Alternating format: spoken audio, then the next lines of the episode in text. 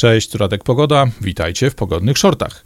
Porozmawiamy dzisiaj o tym, jak wielki wpływ próbują tytułami, hasłami, paskami informacyjnymi wywierać na nas tak zwani dziennikarze.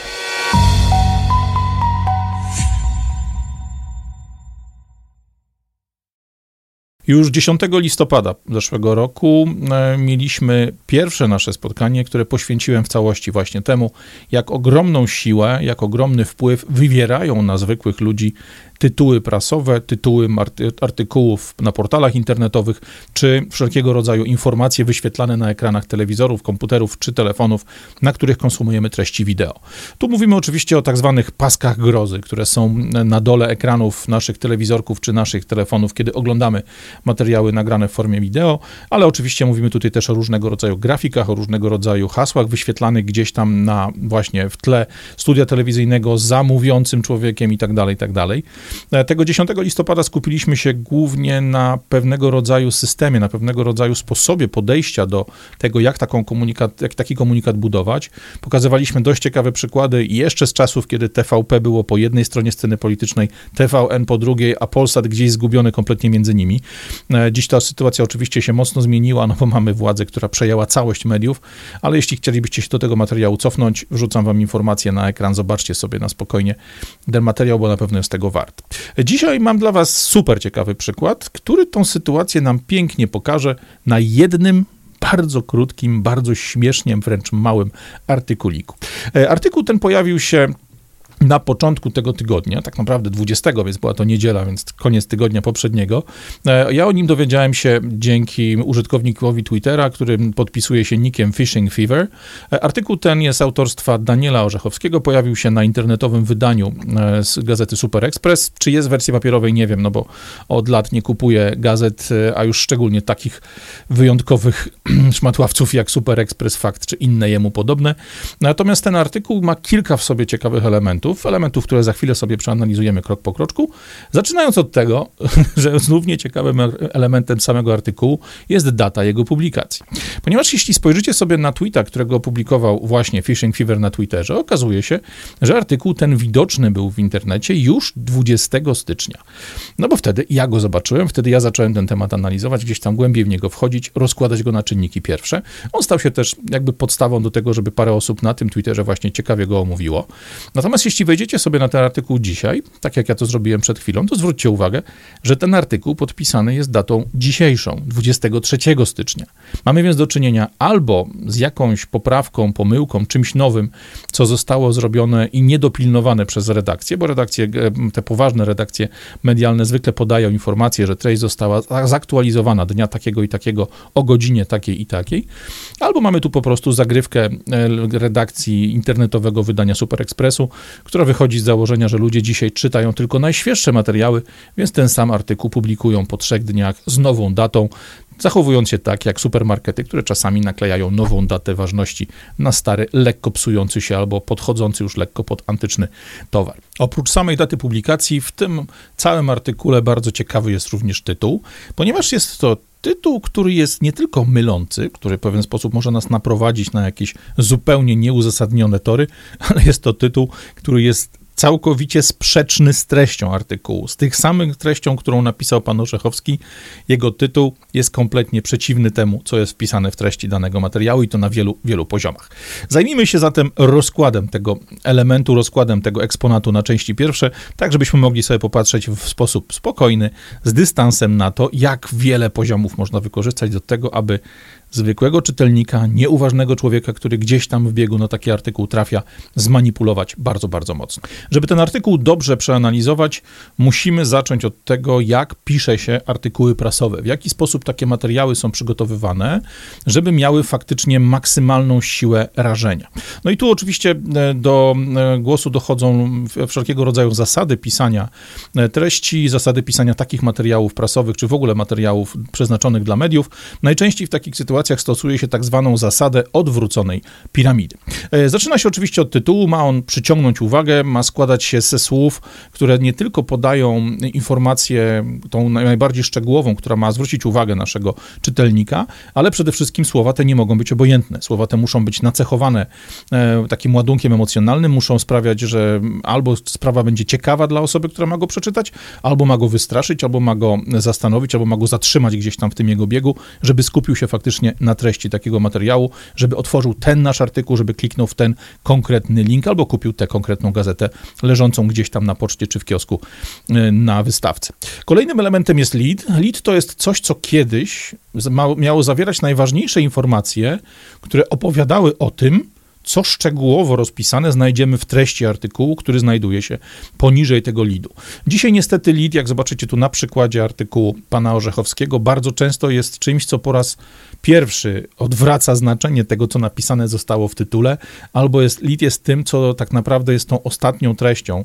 Tytuł i lead jest to ostatnia treść, na, którą, na której przeczytanie liczą autorzy, liczy redakcja, liczy wydawca, bo ci, którzy wydają materiały w mediach, wiedzą, że bardzo wiele osób nie czyta dalej. Wiedzą, że czy przeczytają tylko tytuł, ten tytuł ma zwrócić ich uwagę, zatrzymać ich, złapać ich jak na haczyk, a potem przeczytają tylko lead i pobiegną dalej, przewiną stronę, zeskrolują artykuł gdzieś na portalach, polecą po prostu robić coś innego. No, trzecim elementem dobrego artykułu jest oczywiście rozwinięcie, no i później wszelkiego rodzaju wątki poboczne, objaśnienie sytuacji. W tych elementach takich jak rozwinięcie samej treści, jak i w wątkach pobocznych bardzo często pojawiają się cytaty, pojawiają się różnego rodzaju podkreślenia, czasami wyróżnia się pojedyncze słowa, czy rozbija się taką dłuższą treść na fragmenty, które odpowiadają konkretnym potrzebom, które jakby opowiadają o szczegółach, plus podają wiele informacji dodatkowych. Oczywiście tą odwróconą piramidę stosuje się nie tylko przy tak zwanych artykułach prasowych, tych przeznaczonych do konsumpcji przez zwykłego czytelnika. W taki sam praktycznie sposób buduje się treści komunikatów prasowych budowanych przez marki, przez firmy, kiedy próbujemy coś sprzedać, kiedy próbujemy napisać jakąś informację prasową, czy to w roli rzecznika, czy to w roli człowieka, który zajmuje się sprzedażą. No to jest między innymi robota, której ja w międzyczasie, czy tam pomiędzy innymi zadaniami uczę moich klientów, jak opisać ich produkt, jak opisać ich usługę tak, żeby była ona ciekawa. Tu różnica jest drobna, bo tak naprawdę stosujemy te same elementy. Również mamy te, ten element, który ma przywiązywać uwagę, czyli właśnie kwestie związane z, z samym tytułem. Mamy kwestię leada, mamy kwestię rozwinięcia. Tyle tylko, że poza wątkami pobocznymi podajemy również informacje o tym, w jaki sposób można się z nami skontaktować, w jaki sposób chcielibyśmy, żeby zachował się klient, osoba, która będzie ten artykuł czytała, żeby skierować go po prostu w naszą stronę. Ewentualnie, kiedy robimy bloga, kiedy robimy artykuł, który ma właśnie nakłonić człowieka do tego, żeby coś kupił, żeby gdzieś kliknął, żeby gdzieś wszedł, to ta końcówka po rozwinięciu również zakończona jest tak zwanym call to action, czyli wezwaniem do konkretnego działania. Przeczytałeś tytuł? Super. Przeczytałeś leada? Jeszcze lepiej. Przeczytałeś śródtytuły, przeczytałeś rozwinięcie, jakieś dodatkowe informacje i tak dalej, no to na końcu poprosimy cię, kliknij, aby przeczytać więcej, kliknij, aby kupić, kliknij, aby zamówić okres próbny, kliknij, aby, no i tu trzy kropki, zrób to, co chcemy. Jak więc widzicie, zasady są proste, zasady są ustalone od lat, tak naprawdę tymi prawami posługują się autorzy artykułów prasowych, artykułów internetowych, nawet filmów wideo, czy innych tego typu rzeczy od wielu, wielu, wielu dekad, bo jest to pewien standard komunikacji, skutecznej komunikacji prowadzonej między wydawcą a czytelnikiem. Natomiast tutaj mamy sytuację, która pokazuje, do jakiego poziomu absurdu doprowadzono przez ostatnie kilkadziesiąt lat funkcjonowania kompletnie szalonych mediów, tych mediów zaprzedanych zupełnie ideowym pomysłom, mediów, które nie mają żadnego związku z rzeczywistością. Zastanówmy się bowiem, wiedząc jak taki artykuł się konstruuje, co widać już na pierwszy rzut oka, kiedy tylko przeczytamy treść zarówno tytułu, leada, jak i tej treści tego rozwinięcia. Po pierwsze widać, kto jest celem pana Orzechowskiego, o kim ten człowiek pisze i do kogo on pisze. Ja zakładam, że tutaj cele są dwa. Po przeczytaniu leada widzę, że mamy tam bezpośredni odnośnik do osób starszych, bo to osoby starsze są wskazane jako te, które są nienowoczesne, które zachowują się w sposób niefajny, nieaktualny, już taki właśnie gdzieś tam śmierdzący naftaliną, sposób, który dzisiaj jest niewłaściwy, ale również ten artykuł możemy przeczytać jako kierowany do osób młodszych, które na te osoby starsze mają jakiś wpływ. Tu oczywiście mówimy o dzieciach, mówimy o różnego rodzaju opiekunach osób starszych, o opiekunach tych ludzi, których, jak to widzimy w leadzie, mają w domu jakąś gotówkę. Widać też bardzo mocno paradoksalnie o to, o co gra pan Orzechowski, o co gra wydawca Super Expressu, który zdecydował się na puszczenie tego artykułu w takiej, a nie innej formie. Jego głównym celem jest przede wszystkim wystraszenie czytelnika, ale również wpływ na niego, pokazanie mu na zasadzie dobra i zła, takiej prostej wajchy, takiej prostej wagi, tego, czego robić nie należy, co jest dla niego groźne, czego się musi wystrzegać, jak i tego, jakie oczekiwanie jest, jakie zachowanie jest oczekiwane. Przede wszystkim zacznijmy od tego, jak straszy sam tytuł. Tytuł straszy dwoma tak naprawdę założeniami. Po pierwsze, sugeruje, że istnieje w, pra- w prawie polskim, unijnym czy jakimkolwiek innym bliżej nieokreślonym prawie jakiś limit gotówki, jakaś konkretnie określona ilość pieniędzy, którą możemy w domu przechowywać. Jest to coś, co jest jednoznacznym komunikatem. Słuchaj, sprawdź, mój drogi, mój drogi czytelniku, czy nie przekraczasz przepisu, czy nie przekraczasz tego limitu nałożonego na ilość gotówki, którą wolno ci przechowywać. To jest wszystko zawarte w tych dosłownie dwóch zdaniach tytułu. E, oczywiście oprócz tego e, zaraz idzie do pomocy idzie lead, czyli ta właśnie część informa- informacyjna umieszczona bezpośrednio pod tytułem, bo tutaj mamy jasną informację, że warto zastanowić się, ile banknotów możemy legalnie przechowywać w domu zgodnie z obowiązującymi przepisami. Mamy więc słowo klucz legalnie, no to jest słowo, które jest tak zwanym triggerem, które jest pewnego rodzaju takim czynnikiem, takim elementem uruchamiającym proces myślowy u człowieka, ale oprócz procesu myślowego uruchamia również proces emocjonalny. Hasło legalne i znak zapytania przy nim postawione, czy coś jest legalne, czy nielegalne, wywołuje u nas nie tylko zainteresowanie, żeby się dowiedzieć, co faktycznie mamy sprawdzić, czy jesteśmy zgodni z prawem, czy też nie, ale wywołuje automatycznie również strach. Wywołuje ten niepokój, że może robimy coś bezwiednie, co łamie prawo. Może w sposób zupełnie niezamierzony, w sposób zupełnie przypadkowy, nie wiedząc, jakie są przepisy, szczególnie, że tyle się ich tworzy po zmianie rządu i przed nią, my możemy nagle wykonywać coś, co jest po prostu nielegalne, coś, co jest niezgodne z prawem. Mamy więc tutaj wykorzystanie słowa legalny, mamy połączone z pytaniem, które jest zawarte w samym tytule.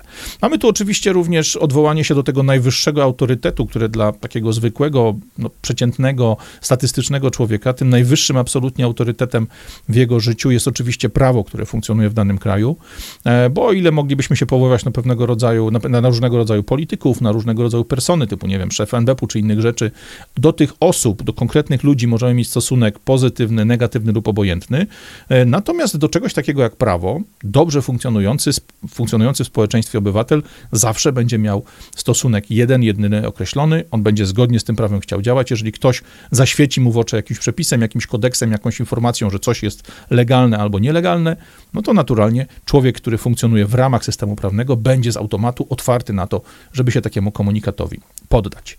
Jak już zobaczymy sobie ten lead i popatrzymy sobie na dalszą treść artykułu, okazuje się, że próbujemy również w sposób niebezpośredni tego czytelnika straszyć dalej, ponieważ jako pierwsze przywoływany jest natychmiast zestaw przepisów, który już dziś od lat zresztą obowiązuje firmy. Mówią się tu jasną informację, ok, firmy mają ograniczenie związane z, z jakby z prowadzeniem działalności, mogą przekraczać, inaczej, ich transakcje gotówkowe nie mogą przekraczać kwoty piętnaście tysięcy brutto, te, tego typu transakcje droższe niż te piętnaście tysięcy mogą, muszą być robione za pośrednictwem limitu, za pośrednictwem, przepraszam, rachunku bankowego, niezależnie od liczby płatności, jeżeli taka, ten limit obejmuje transakcje, no to w tym momencie te piętnaście tysięcy jest nam pokazywane jako pewnego rodzaju standard, bo tak naprawdę przywołanie w rozmowie z osobą starszą, czy opiekunem osoby starszej, przepisów dotyczących wyłącznie firm, wyłącznie osób prowadzących działalność gospodarczą, nie ma żadnego sensu poza tym jednym. Poza tym, że pokazujemy jakiś prawdziwy, istniejący przepis, a to, że on nie dotyczy naszego czytelnika, że on nie dotyczy sytuacji, o której tutaj mówimy, no to jest coś, co jest tylko i wyłącznie fragmentem tak zwanego warsztatu oficera medialnego, warsztatu tego manipulatora, tego człowieka, który próbuje wywierać wpływ na czytelniku. Jeżeli już przejdziemy przez element związany z przepisami obowiązującymi firmy, to pokazujemy następny element, który sprawia, żeby nasz czytelnik bał się, żeby nasz czytelnik przyjął taką informację z pozycji tego wysokiego autorytetu, z pozycji tych przepisów, z pozycji tego polityka, czy urzędnika, który pewne rzeczy nam narzuca. Bo autor, pan Orzechowski, wskazuje, że przez lata prowadzone były prace nad wprowadzeniem podobnych regulacji, podobnych przepisów, które dotyczyć będą zwykłych obywateli. Pani, pana, tej pani tam z tyłu również. Oczywiście wskazuje również, że mówiono o kwocie, która była w tym momencie używana przy pra- pracach nad tego typu projektami, wskazując kwotę dwudziestu trzydziestu tysięcy złotych i tak dalej, i tak dalej. Natomiast po co on to robi? Robi to tylko po to, żeby do słowa legalnie, którym wystraszył nas w lidzie, do pytania, które zadał w tytule, do wsk- przykładu, który wskazał jako przepis obowiązujący faktycznie dzisiaj już firmy, dołożyć też to, że nawet jeśli dzisiaj ten przepis nie jest wymagany, to już się nad nim pracuje, to już za chwilę, szanowny czytelniku, ty również będziesz miał te ograniczenia, ty również będziesz miał te problemy narzucone. I co jest ciekawe, tu mamy to miejsce, w którym sama treść artykułu kompletnie zaczyna zaprzeczać tytułowi, bo autor pisze jasno, że takich przepisów oczywiście dzisiaj jeszcze nie ma i że nie ma limitu i że generalnie nie obowiązują tego typu przepisy, ale chłop nie odpuszcza, bo w ostatnim akapicie tego artykułu jasno pokazuje, że z tym przechowywaniem gotówki w domu wiąże się jakieś bliżej nieokreślone ryzyko. Co ważne, to ryzyko jest tak bardzo ryzykowne, że już dwukrotnie w tym ostatnim krótkim akapicie, gdzie jest dosłownie kilka zdań, dwukrotnie pojawia się zdanie, które do tego ryzyka bezpośrednio się odnosi, pokazując to samo słowo, wymieniając to słowo dosłownie w odstępie trzech czy czterech linijek. No, to jest coś, co gdyby trafiło na moją polonistkę w liceum, to dostałbym za to po uszach, bo byłoby to potraktowane jako powtórzenie tego samego słowa. Moja pani polonistka by mnie pewnie mocno opiórkała, że powinienem tam zastosować inne słowo, jakiś synonim, coś, co sprawia, że nie będzie to masło maślane, czyli powtarzanie tych samych słów po raz drugi, po raz trzeci, po raz piąty w jednym tekście. Natomiast um, funkcjonariuszowi medialnemu, osobie, której zadaniem jest wywrzeć na nas wpływ, wystraszyć nas, zaszczuć tego czytelnika, najlepiej przychodzi właśnie działanie wtedy, kiedy sięgają do tych samych słów, słów najmocniejszych, słów obciążonych najmocniejszym bagażem emocjonalnym. Ale kiedy już tego czytelnika postraszyliśmy, to możemy również pokazać mu to zachowanie, którego oczekuje od niego władza. I oczywiście tutaj odnoszę się do pierwszego zdania, zdania, w którym jest jasny komunikat, że coraz więcej Polaków, tych w domyśle nowoczesnych, sensownych, idących z duchem czasu, działających w sposób właściwy, tych Polaków, których głaszczemy, których pokazujemy jako przykład w pierwszym zdaniu lidu, coraz więcej z tych Polaków decyduje się na korzystanie z płatności elektronicznych. Zwróćcie uwagę, to jest pewnego rodzaju komunikat, który jest, jak, wygląda jak kanapka. Dajemy informację pozytywną, zobacz, dobrym jest, jeżeli korzystasz z płatności elektronicznych, potem rzucamy ryzyko, ryzyko, przepisy nielegalne, e, szykuje się, pracuje się i tak dalej, mówiące o tym działaniu, którego chcemy zabronić, którego, chcemy, którego celem jest wystraszenie ludzi, a później na końcu dajemy informację, nie bój się, nie jest to nielegalne, nie jest to zabronione, możesz tą gotówkę na razie przeko- jakby po, w domu przechowywać, ale tu znowu mamy tą brutalną, twardą stronę kanapki, ale jest to ryzykowne, ale uważaj, ale pilnuj się i tak dalej, i tak dalej. Zobaczcie, jak w niewielkim tekście, tekście, który naprawdę jest śmiesznie mały, szczególnie na portalu, na którym osiemdziesiąt do dziewięćdziesięciu procent miejsca zajmują reklamy, co więcej reklamy, które często mają formę wideo i mój własny komputer, mimo naprawdę niezłych możliwości, pokazał jasno, że tej strony nie jest w stanie przez dłuższy czas wyświetlać, bo zbyt wiele pamięci ona zżera. Zobaczcie, jak w niewielkim tekście, tekście, którego no, hej, objętość jest prawie żadna, jak dużo da się osiągnąć, jeśli ten warsztat manipulacyjny, jeśli ten warsztat agenta manipulatora, agenta wpływu wykorzysta się w pełni. No i teraz można by ten tekst przeczytać w całości, zresztą polecam wam to, wrzucę go do, czyli linka do tego tekstu wrzucę do opisu tego filmu, choć wolałbym, żebyście na niego nie wchodzili, ale zakładam, że będziecie chcieli to sprawdzić samodzielnie. Nie wchodzili po to, żeby nie robić im po prostu popularności. Natomiast zwróćcie uwagę na jedną rzecz. Mamy artykuł, który jest super krótki, którego tytuł i lit jest prawie tak długi, jak tak zwana treść, jak tak zwane rozwinięcie. Zobaczcie, ile idiotyzmów, zaprzeczeń, manipulacji, słów używanych czy wykorzystanych niezgodnie z rzeczywistością w tak krótkim tekście, w tak krótkim materiale można umieścić. Tak naprawdę, gdybyśmy chcieli się skupić na tych dwóch największych idiotyzmach, tych największych zaprzeczeniach, które są w samym tym tekście zawarte, to chciałbym waszą uwagę zwrócić tylko na dwa z nich. Pierwszy już omówiliśmy, jest to oczywiście to, że tytuł zaprzecza treści, a tak naprawdę treść artykułu jest całkowicie sprzeczna z tytułem.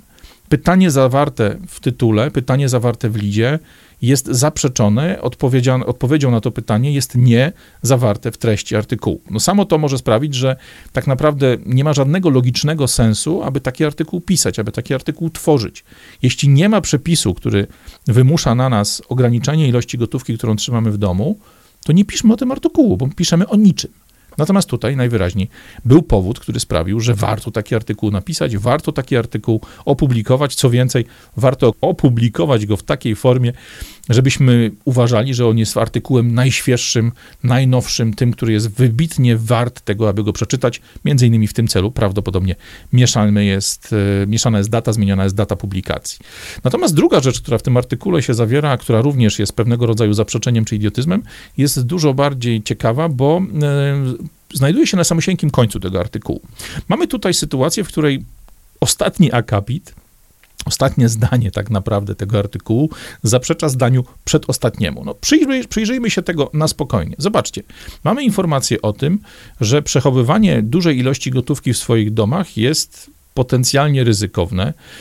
Mimo korzystania z różnych środków, czy tam form płatności, przechowywanie wszystkich środków w gotówce może być nie tylko nieekonomiczne, ale także niepraktyczne i ryzykowne, czyli mamy powtórzenie tego ryzyka, pokazanie, że takie zachowanie jest niewłaściwe. A zaraz pod tym, w kolejnym, ostatnim zdaniu tego tekstu, autor pokazuje, że jednak warto być świadomym, że sytuacje kryzysowe, takie na przykład jak wojna, którą mamy zaraz za granicą, sprawiają, że ludzie mogą ruszyć do bankomatów, wyciągając stamtąd całą gotówkę, która jest dostępna. Mamy więc coś, co jest kompletnym idiotyzmem. Napisaliśmy artykuł, żeby nie trzymać pieniędzy w, banku, w domu, żeby wszystkie nasze pieniądze trzymać w bankach i korzystać tylko z płatności elektronicznych, przelewami, czy kartami, czy jakimkolwiek innym narzędziem, nie wiem, zegarkiem, czy czym tam jeszcze dzisiaj ludzie płacą, pewnie, nie wiem, okiem, okiem akurat płaci, można, można płacić w firmie jednego z ludzi, z którymi kiedyś pracowałem i tak dalej. A z drugiej strony w ostatnim zdaniu tego krótkiego artykułu pokazujemy przykład sytuacji, w której bezdyskusyjnie tylko osoby, które trzymają gotówkę w domu i to gotówkę w poważnych ilościach, były bezpieczne. Bo tylko ci, którzy mieli gotówkę w domu na Ukrainie i kiedy zaczynała się wojna z Rosją, tylko tych stać było na to, żeby wskoczyć do samochodu, uciec w stronę granicy polsko-ukraińskiej albo węgiersko-ukraińskiej czy jakiejkolwiek innej w okolicy i przy pomocy tej gotówki kupić paliwo, kupić jedzenie, zapłacić za przejazd przez różnego rodzaju blokady, za, odnaleźć się w sytuacji zagrożenia zbrojnego, jakby wojennego. Ci, którzy mieli swoje pieniądze w całości w bankach, którzy byli uzależnieni od bankomatów, którzy byli uzależnieni od kart, od płatności zegareczkiem, od płatności innymi pierdołami, tak naprawdę byli w czarnej D, tak naprawdę obudzili się z ręką w nocniku.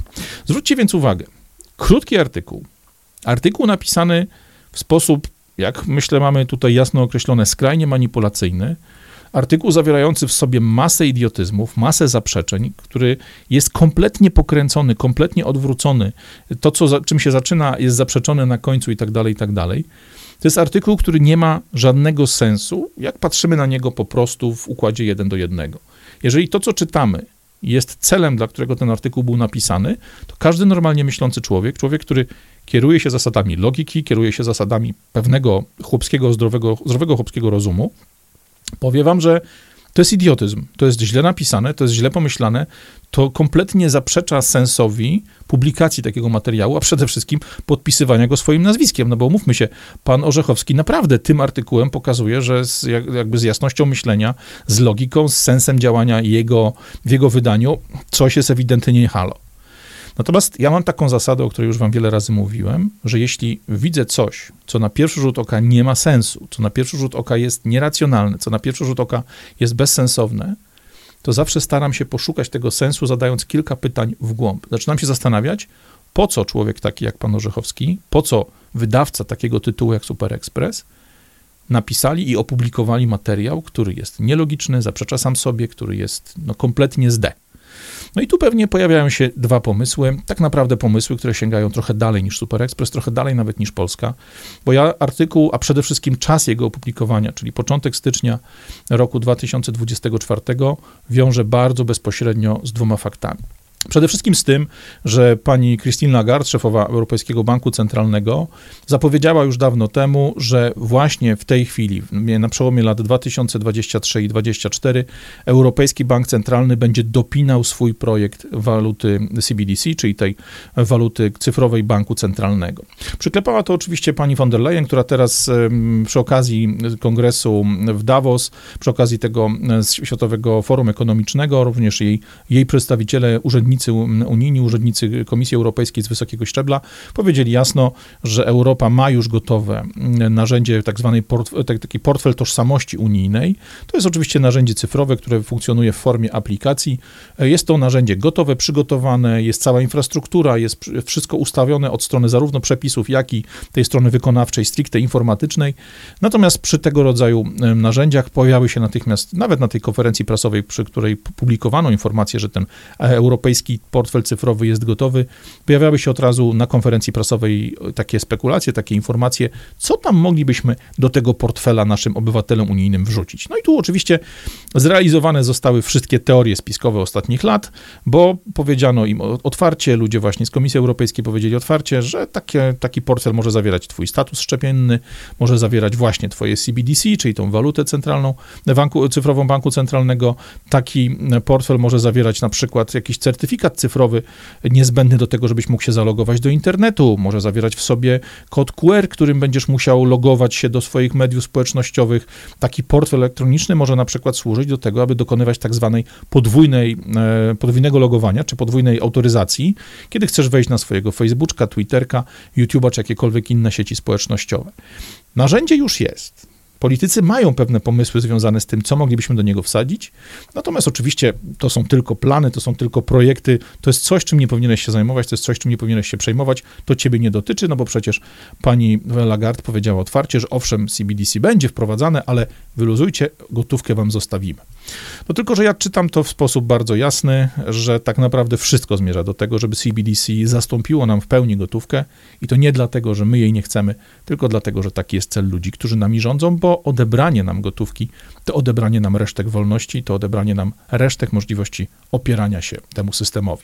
Popatrzmy zatem, jak taka gotówka, jak takie gotówki nas mogą pozbawić. No, najczęściej tu stosuje się tak zwaną technikę samospełniającej się przepowiedni. No to jest zagranie, w którym najpierw wywołujesz problem, a potem musisz na niego zareagować, bo proszą cię o to ludzie, no i rozwiązanie, reakcja twoja na problem, który sam stworzyłeś, jest dużo gorsza dla ludzi niż to, czego mógłbyś, mógłbyś sobie życzyć. Efekt mamy więc taki, że żeby nas pozbawić gotówki, tak naprawdę wystarczy wykonać parę prostych ruchów, tyle tylko, że ruchów rozciągniętych w czasie, bo jak wiemy, pamięć wyborcy, pamięć obywatela ma zwykle krótszy okres funkcjonowania niż tak zwana pamięć złotej rybki. Zacznijmy od tego, że ograniczasz maksymalną wartość transakcji, której możesz dokonywać przy pomocy gotówki. No tu firmy mają to już wprowadzone. Mamy ten limit piętnaście tysięcy złotych, jeśli chodzi o transakcje zawierane przez osoby prowadzące działalność gospodarczą, czy to firmy, czy to właśnie osoby fizyczne, które takie jednoosobowe działalności prowadzą. Na terenie Unii Europejskiej jest to kwota przeliczona na około dziesięć tysięcy euro.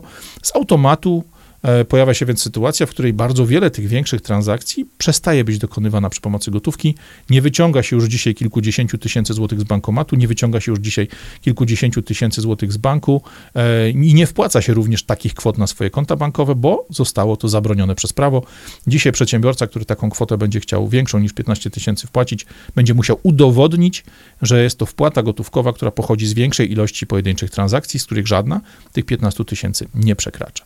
Jeżeli więc Więc obniżamy ilość takich transakcji gotówkowych, no to z automatu możemy to pokazać w statystykach, pokazać, że owszem, gotówka jest już przeżytkiem, gotówkę dzisiaj stosują tak, jak w tytule tego, czy tam w lidzie tego artykułu, stosują tylko ludzie starsi, ludzie zacofani, ludzie nie na czasie, ludzie, których nie powinniśmy w ogóle uważać za istotnych w tym naszym nowoczesnym, progresywnym, idącym do przodu świecie. Ludzie, których możemy, na których możemy nakichać, których możemy, na których możemy machnąć ręką i iść do przodu. Na podstawie takich statystyk wykonujesz następny krok, sprawiając, że pojawiają się ograniczenia kwot, które możemy wypłacić w bankomacie, albo kwot, które w tym bankomacie czy w płatomacie możemy wpłacić. Jeżeli spadają ilości, czy spadają te kwoty, spadają ilości transakcji gotówkowych w bankomatach, w oddziałach banków, czy w, w płatomatach, zaczynasz likwidować bankomaty, zaczynasz likwidować oddziały lokalne banków, no bo nie obracając gotówką, nie pobierając prowizji od tego, że ktoś pieniądze wpłacił czy wypłacił, te oddziały mają coraz większe problemy z tym, żeby się utrzymać. Zobaczcie, prosta ścieżka, rozciągnięta na kilka lat, sprawia, że tak naprawdę w, w pełnym świetle dnia, w pełnym świetle reflektorów, przy pełnej otwartości uda się zrobić coś, na co normalnie nie zgodzilibyśmy się nigdy, gdyby nam to wprost pokazano, do jakiego celu oni zmierzają.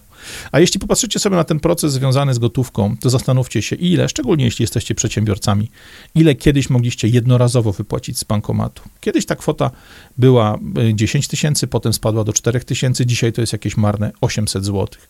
To samo dotyczy wpłat, mamy limit albo ilości banknotów, no i ten powiedzmy od strony technicznej jest jeszcze w miarę racjonalny, natomiast spróbujcie wpłacić do bankomatu plik dwudziestu banknotów pięciuset złotowych. Nie da się, bo jest limit wartości, jest limit ilości. To samo dotyczy pieniędzy, które wypłacamy z bankomatów w Polsce. Nie wiem, czy pamiętacie jeszcze taką sytuację z roku dwa tysiące dwudziestego drugiego, czyli sprzed dwóch lat, kiedy zaczynała się wojna na Ukrainie, że Polak mógł wypłacić z bankomatu osiemset złotych, a jak zmienialiście język na przykład w Euronecie z polskiego na ukraiński, to nagle okazywało się, że Ukrainiec mógł wypłacić cztery tysiące, czyli tyle samo, co Polak mógł wypłacić dosłownie parę dni wcześniej. To wszystko są drobne działania, które sprawiają, że w temacie limitu gotówki, w temacie odbierania nam możliwości tej gotówki używania, wykorzystania jej do codziennego pracy, do codziennej pracy, do codziennego życia.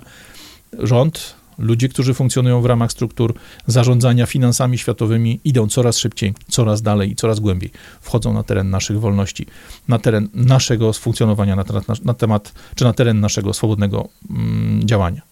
Co możemy z tym zrobić, zapytacie? No bo to pytanie zupełnie naturalne, zupełnie oczywiste. Przede wszystkim tu trzeba by sparafrazować księdza Twardowskiego. Spieszmy się kochać gotówkę, tak szybko nam ją odbierają. I to jest coś, o czym mówię nie bez przyczyny, to jest coś, co, o czym mówię niestety też z niemałym smutkiem. Smutkiem, który wynika z jednego ze spotkań, które miałem nie tak dawno temu, dosłownie tam z dwa miesiące temu, w, z ludźmi, których no, mogę jasno określić jako ludzie, podobnie jak ja, antysystemowi, ludzi, którzy wiedzą, czym jest cenzura, wiedzą, czym jest właśnie C B D C, jakie zagrożenia związane są z tym, że gotówki nam się zabrania. Spotkania, które no, zostawiło na mnie mocny ślad, nie tylko dlatego, że było miło i żarcie było smaczne, ale przede wszystkim przeraziło mnie tym, że nawet ludzie antysystemowi, tacy jak ja, tacy jak funkcjonują wokół mnie w paru organizacjach, w których ja działam, dają się na ten chocholitanie, zdają się w ten śmiertelny, śmiertelny spin, w to śmiertelne spadanie do, do dna piekła złapać.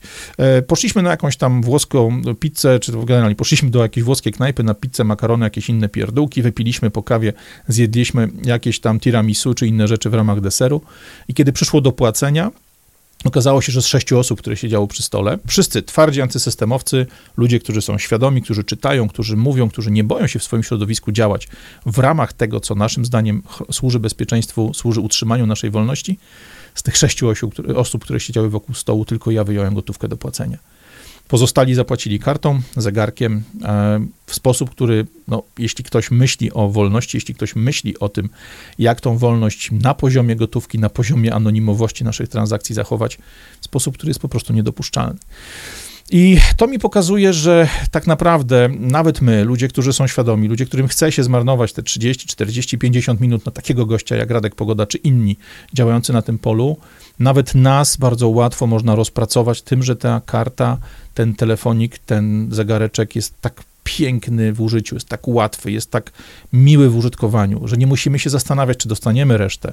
Nie musimy myśleć o tym, czy mamy miejsce na drobniaki, co zrobić z monetami, czy chcemy groszówki, czy chcemy tylko te większe nominały i tak dalej.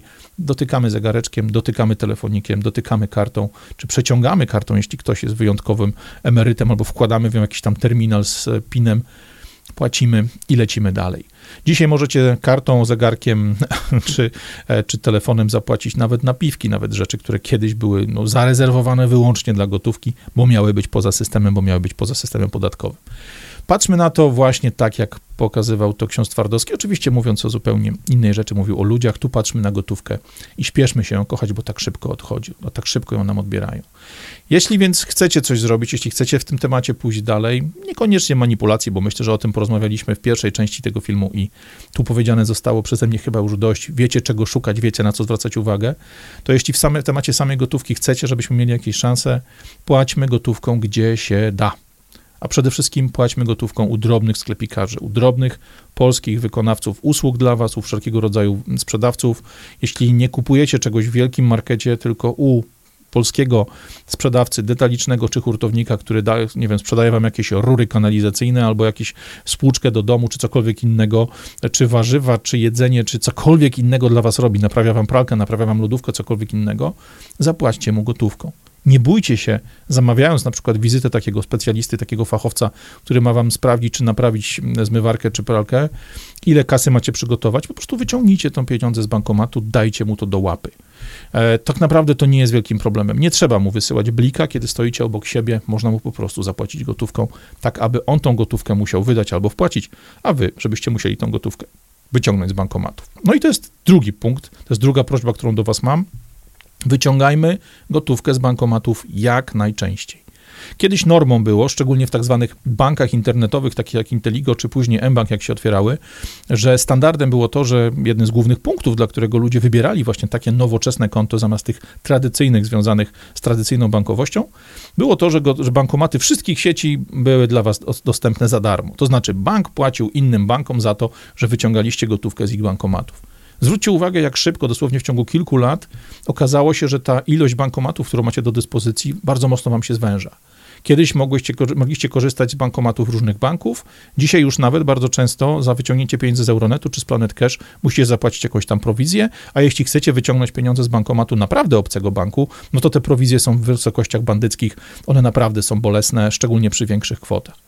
Dlatego tak długo, jak jeszcze mamy tą możliwość wyciągania gotówki z własnych bankomatów, bankomatów własnego banku bezpłatnie, wyciągajmy jak najczęściej pieniądze z bankomatów. To nie muszą być wielkie kwoty. Wystarczy, że wyciągniecie pięćdziesiąt czy sto złotych. Te kwoty i tak potrzebujecie mieć przy sobie praktycznie codziennie, żeby coś tam kupić drobnego. Jeżeli system, jeżeli banki widzą, że z tej metody jakby będziemy korzystali, że z tych bankomatów korzystamy pięć, sześć, siedem razy w miesiącu, albo jeszcze lepiej trzy, cztery, pięć razy w tygodniu, każdy z nich, podejmując decyzję tak długo, jak jest to nienarzucone przez przepisy, będzie wiedział, że bankomaty musi utrzymać, że bankomaty muszą zostać, że bankomaty są wykorzystywane, że jest to faktycznie popularny kierunek, że jest to popularny, popularna usługa, której klienci oczekują od swojego banku. To samo, jeśli wypełniacie różnego rodzaju ankiety w, na waszych serwisach bankowych, jeżeli wyświetlają wam się, czy na aplikacji telefonicznej, czy w internecie, robiąc jakieś tam płatności, wyświetla wam się ankieta z tego, jakby pytająca o to, co wam się podoba. I nawet jeśli na liście rzeczy, które lubicie, nie ma, nie ma konkretnie pokazanej informacji darmowe wypłaty z bankomatów, czy bankomaty i wpłatomaty jako osobna pozycja, to bardzo często w takich ankietach jest zostawione puste pole, w które możecie coś wpisać z palca. Poświęćcie te dziesięć sekund, piętnaście sekund, żeby tam dopisać, chcę korzystać z bankomatu, albo najbardziej was lubię za to, że macie darmowe wypłaty na przykład z Planet Cash, z Euronetu, czy z jakiejkolwiek innej dużej sieci. Pokażcie ludziom, którzy w tych bankach pracują, że tak długo, jak nie nakaże tego polityk, tak długo, jak nie nakaże tego pani Lagarde, pani von der Leyen, czy ktokolwiek inny, kto dzisiaj rządzi tym tematem na poziomie Europy, na poziomie całego systemu finansowego, tak długo, jak to ci ludzie w bankach, ci dyrektorzy, kierownicy, ludzie od marketingu, ludzie od budowania usług mają na to wpływ, niech oni wiedzą, że my oczekujemy dostępu do naszej gotówki, zarówno w formie wypłat, jak i w formie możliwości wpłacenia gotówki na nasze konto. Oczywiście tu wpłatomaty też są problemem. Kiedy ja, ja pamiętam, kiedy zakładałem swoją działalność gospodarczą na początku lat dwutysięcznych, to był rok dwutysięczny czy tam dwa tysiące pierwszy, normą dla mnie było to, że część moich małych klientów płaciło mi gotówkowo, bo na przykład takim było wygodniej, bo w taki sposób Polska wtedy bardzo mocno funkcjonowała. I ja nie miałem problemu z tym, żeby do wpłatomatu podejść i wpłacić tam dwadzieścia czy nawet trzydzieści tysięcy złotych, jeśli akurat miałem taki utarg danego, w danym momencie, w danym czasie. Dzisiaj wpłata kwoty dziesięć do piętnastu tysięcy złotych jest, tak jak już wam mówiłem, obciążona tym, że zaraz pojawią się pytania, skąd te pieniądze, bo nie wolno mi jako przedsiębiorcy wpłacić jednorazowo więcej niż piętnaście tysięcy zapłaty za transakcję w formie gotówkowej. Ja muszę udowodnić, że takie transakcje, że ta wpłata gotówkowa przekraczająca piętnaście tysięcy pochodziła z wielu różnych transakcji. Narażam się w tym momencie na prawdopodobną kontrolę, na pytania i tak dalej, i tak dalej. Ale mimo tego, jeśli wiem, że mogę wyciągać pieniądze z bankomatu z Afryko i mogę te pieniądze za darmo do bankomatu, czy tam do wpłatomatu wrzucać, to mając pod ręką bankomat, mając pod ręką wpłatomat, mając kilka minut, czekając na fryzjera, czekając na spotkanie, czy po prostu gdzieś kręcąc się bezmyślnie po jakimś centrum handlowym, kiedy, w czasie, kiedy córki latają po sklepach albo żona lata po sklepach w jakichś tam swoich zakupach, spróbujcie podejść do ściany, wyciągnąć trzysta złotych i wrzucić dwieście. Tylko po to, żeby system odnotował, że skorzystaliście zarówno z wypłaty, jak i z wpłaty. To samo dotyczy właśnie tych wpłat na nasze konto. Jeśli gdzieś się pojawiają większe pieniądze, jeśli nie wydaliście wszystkiego i macie wpłatomat pod ręką, rzućcie tam te pięćdziesiąt czy sto złotych, aby wszyscy w bankach widzieli, że nie opłaca im się likwidować usługi, która jest popularna, która cieszy się naszym powodzeniem, która jest dla nas ważna. No i oczywiście ta rzecz ostatnia, rzecz, którą, od której tak naprawdę zacząłem, Pokazujcie swoim znajomym, że ta gotówka to wolność, że ta gotówka ma znaczenie, żeby nie dochodziło do takich sytuacji, jak ja miałem wtedy w Warszawie, że na spotkaniu wolnościowców, na spotkaniu tych, którzy systemowi stają w poprzek, wszyscy płacą telefonem, kartą albo zegareczkiem. Żebyśmy my wszyscy również mówili innym ludziom, jak bardzo ważne jest to, aby z tą gotówką zostać. Myślę, że ten materiał sporo wam pokazał, jeśli chodzi o to, co się dzieje na poziomie manipulacji, ale też myślę, że jest dobrym wstępem do tego, żeby w ogóle pogadać na temat działań i zakusów Unii Europejskiej i zakusów systemu finansowego na to, żeby nam tą gotówkę odebrać. Dziękuję wam bardzo za uwagę. Jeśli mogę was o coś prosić, to o ten standardowy zestaw, żebyście ten film zalajkowali, żebyście mój kanał zasubskrybowali, jeśli jeszcze tego nie robicie, żebyście kliknęli dzwoneczek, bo wielu moich widzów zaczyna powoli pokazywać, że znika subskrypcja mojego kanału i filmy się im nie pojawiają, a jeśli możecie, to polećcie te moje filmy. No i oczywiście to, co dla mnie najważniejsze, spodziewam się, że przed wyborami na pewno europejskimi, a może nawet samorządowymi, mój kanał zniknie, bo po prostu usunie go albo Tusk, albo Unia Europejska, żeby takich jak ja wyciszyć.